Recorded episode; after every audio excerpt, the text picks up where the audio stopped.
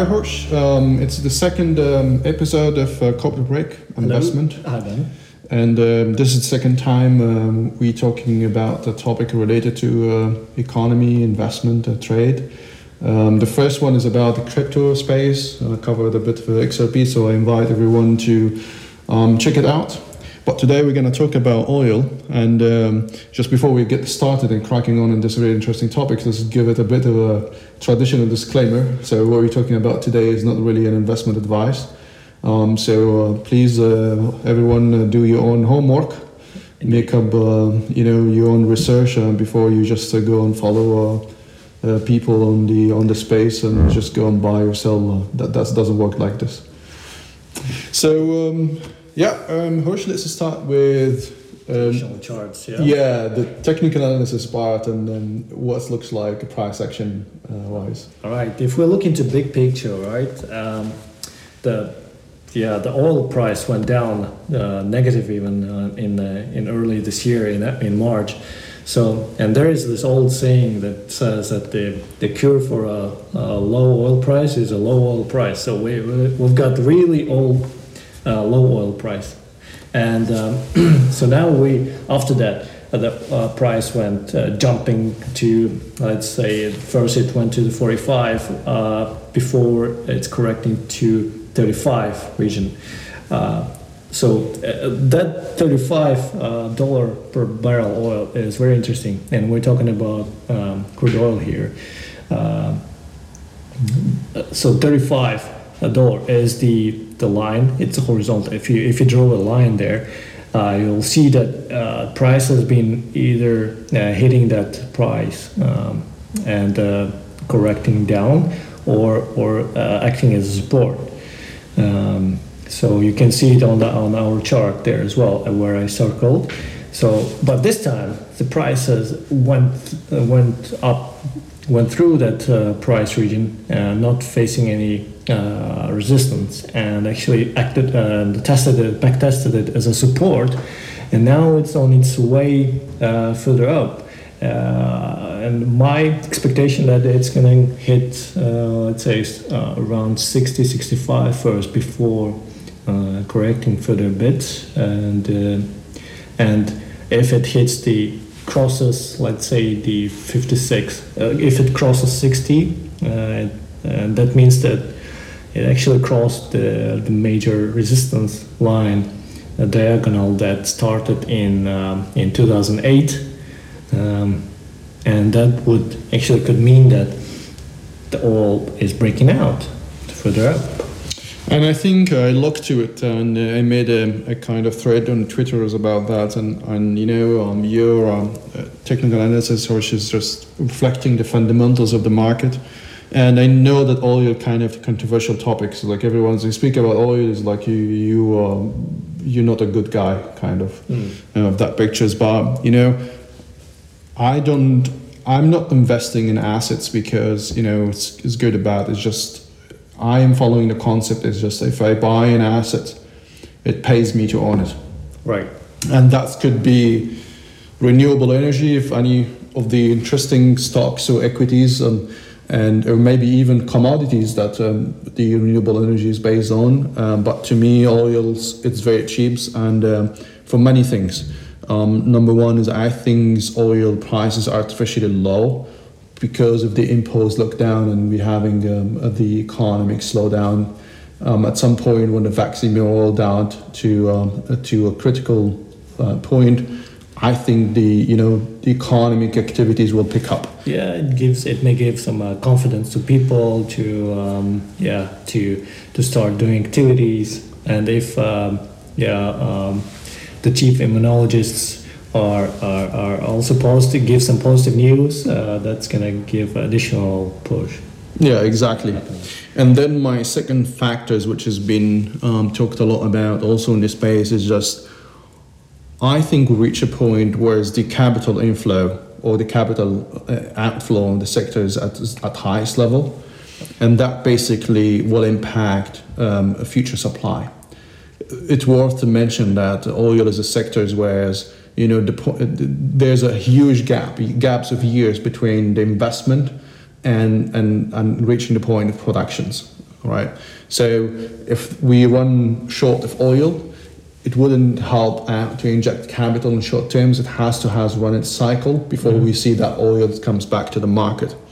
And and that's for reasons, of course, because all of the energy transformations, things that happen in the globe, basically, um, and and, pu- and pushing um, harder on um, you know environmental policies and, and regulations, kind of incentivize artificially the capitals to go to renewable energies, and and and. Uh, And that's for isn't isn't good or bad, but just a factor in the market. You look at it, and, and therefore we think that supply will be you know um, impacted um, at at some point. And I think you could um, Hirsch refer back some figures from Chi uh, Chi Girls, is a, a person who's we following closely on Twitter, um, and she talked a lot about the you know. Um, the supplies and the numbers from the E I A. So the the crude it's it's down at almost six million.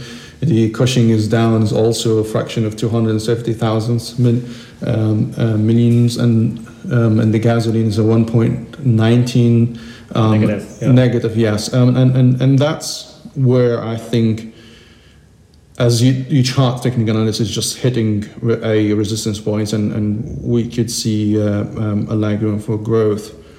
And the the other other things that I'm kind of worried a bit is that you know the investments in renewable energies is kind of being supported with a cheap credit, right? And and and that's a problem to me, because I looked a few equities, right, and active in renewable energies.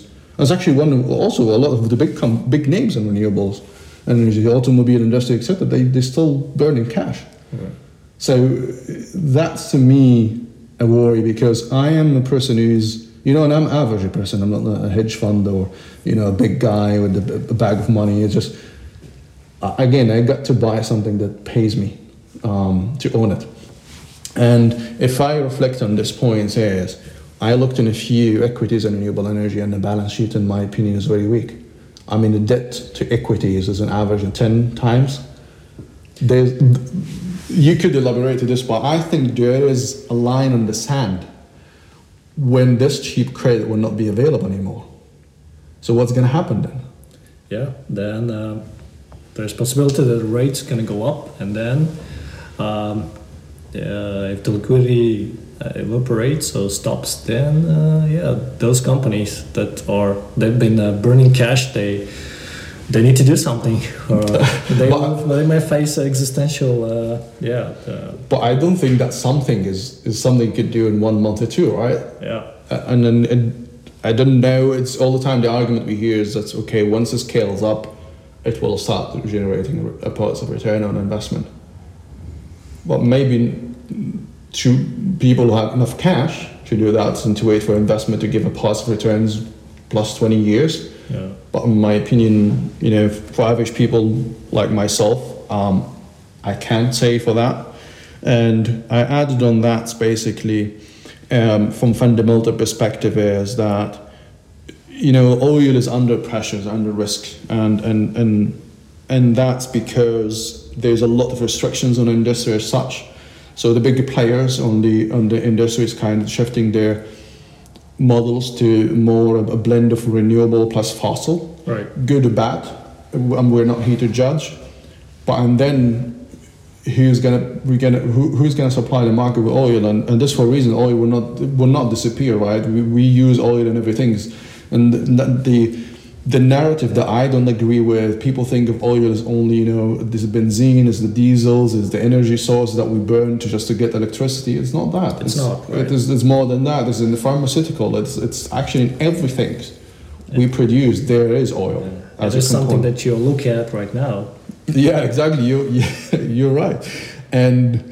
Um, uh, I like El-Haji tweets that he was talking about, you know, even the renewable energy, if you look to the wind fields, their consumptions is is, is significant in terms of you're looking in all of the, you know, um, oil products that you use just to um, maintain and keep the uh, wind farms running. Um, that's oil too, right? Maybe it could, maybe in the future, of course, the, the consumption will be less, and maybe this is the target.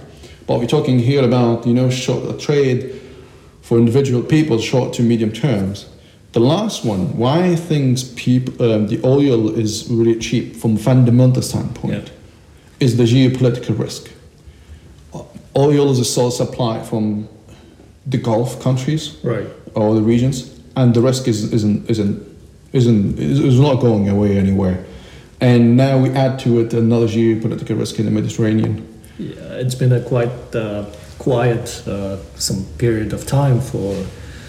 Uh, Yeah, uh, that uh, the news from that region has been have, haven't been uh, priced in yet, probably. But no, I, I don't think so. I think because the decline of oil started back in March. That's the first lockdown, and then we had some cycle of hope in the summer because, after all, the pandemic didn't come as bad as yeah. we'd expected, and now we went to a second cycle of lockdown, maybe followed by another another one, and and that's the only thing is they've been priced again. But no, I don't think anyone priced in the outflow of capitals. And I don't think anyone priced in the need of oil to run basically even renewable energy operations. And I don't think anyone priced in basically the regional risk of oil supply. And I'd like actually now I'm thinking, I'd like to add one more thing. So you've got the U S that came to the production landscape and become almost a net producer of oil, right, through the shale um, yeah. uh, gas, and then Canada through the sand oil. But now the risk in there is that, you know, in addition to the high break-even point for those both industries compared to the oil that comes from the Middle East, and then you added on top of that some policies that burden their profitabilities. So it's actually for the businesses to, to produce a shale gas, it will not be sustained. It will not be a positive business, like and from a profitability standpoint. And therefore, you'll have the, the U S flipping around and I'm becoming a net exporter again. And this is going to actually stimulate demand. Yeah, indeed. Uh, indeed, uh, the oil industry needs uh, quite heavy uh, capital investment, right? And uh, Uh, if the capital has been used uh, to to develop different uh, sectors like uh, renewables, then then uh, that sector, the industry will um, will uh, will be lacking in the in the yeah in the development, and probably um, that impact on the supply side. Exactly, and and and, and know that you know um, if you want to invest in oil, that's in C F Ds and it does entitle some risk because you leverage your trade, et cetera. But one of the things that I look at is basically equities in the space. And before I start, why why I'd be as an individual person in, interested in investing in equities that um, um, having a business in the oil sectors is ba- basically because I'm looking to a broad. Options for equities, right? And whether that's in the energy sector, yeah. right? Whether that's renewables, whether that's being in equity. I am a person who's looking at a few things, but one on the top of my list is basically having a strong balance sheet. And two things in, my, in the balance sheet on equities. I look basically, the return on equities has to be positive, an average of five years. And then also I have to look at, uh, to the debt to um, um, equities. And it has to be uh, a law because, you know, um, if a company is, is highly leveraged, if the market turned against them, yeah. they basically automatically they're going to burn cash. And will it will be impacted more because if those companies are used to be high high paid dividend companies, and then they have to maintain that, right? So they will be forced to leverage even more the balance sheet. To double maintain, down on it, yeah. yeah, exactly, double down on it, and, and this will not work. And this is my problem with the few of the equities they look at in renewable energies. I flip around and I look to few of the oil energies. They're not all of them any better, but yeah. I can tell you, even the most leveraged one in the oil sectors is still looks healthier than the ones in the renewable energy. And I totally understand and your concept. You know, you have a lot of capex comes in. You know, the debt is a normal thing, and et cetera. But how much can be sustained? Question that I can't answer. Right, because most of the companies in renewable energy is less than three years old. Yeah, I never buy them less than three years old. I'm yeah. a person who's like like Warren Buffett says, like has to be ten years plus, because that's what gives you really good pictures to get an, a nice and average and fundamentals how it plays out, and then also while you look at how the equity price behave and act to certain events. So when it has ten years, it has your analysis will be make more sense, the historical versus future, than the one that has only three years of data. That's quite uh, relevant to the to the technical analysis as well, right? The bigger the uh, history of a price uh, of a stock, then um, then you get a better picture and better signals. Exactly, and from that space, I've been looking in a few. Um, I think one that stands out to me, and again, it's not an investment advice, guys. Do your own homework. Is ExxonMobil, and that's for me beyond the numbers, and it has really a healthy, a good balance sheet. Because for me, ExxonMobil, ExxonMobil has an exposure to all, of, almost all of the main oil-producing regions. It has an exposure in the U S. It has a strong. a strong market in, in, in North Americas, but also it has a, a good base of productions in the Middle East. Right. So kind of in terms of diversifications and and and, res- and response right to the any regional or geopolitical risk, I, I like the stock. Yeah, and uh, even if you look at from the technical perspective, right, uh, you, you can see that the, the stock has been um, forming some base. Uh, after a huge drop-off in early this year, um, it basically dropped not once but twice. That which I would even say that it, a reflection, better reflection of the economy, w- which uh, mostly pe- uh, was expected to be double bottom, and we can see that in in a, in a stock of the uh, ExxonMobil, and uh, this could actually supporting the uh, the the bullish bias, right? Exactly. Yeah. So um, thanks a lot, Horsh, for this uh, interesting conversation. Hey, thank you very much for inviting me. See you again.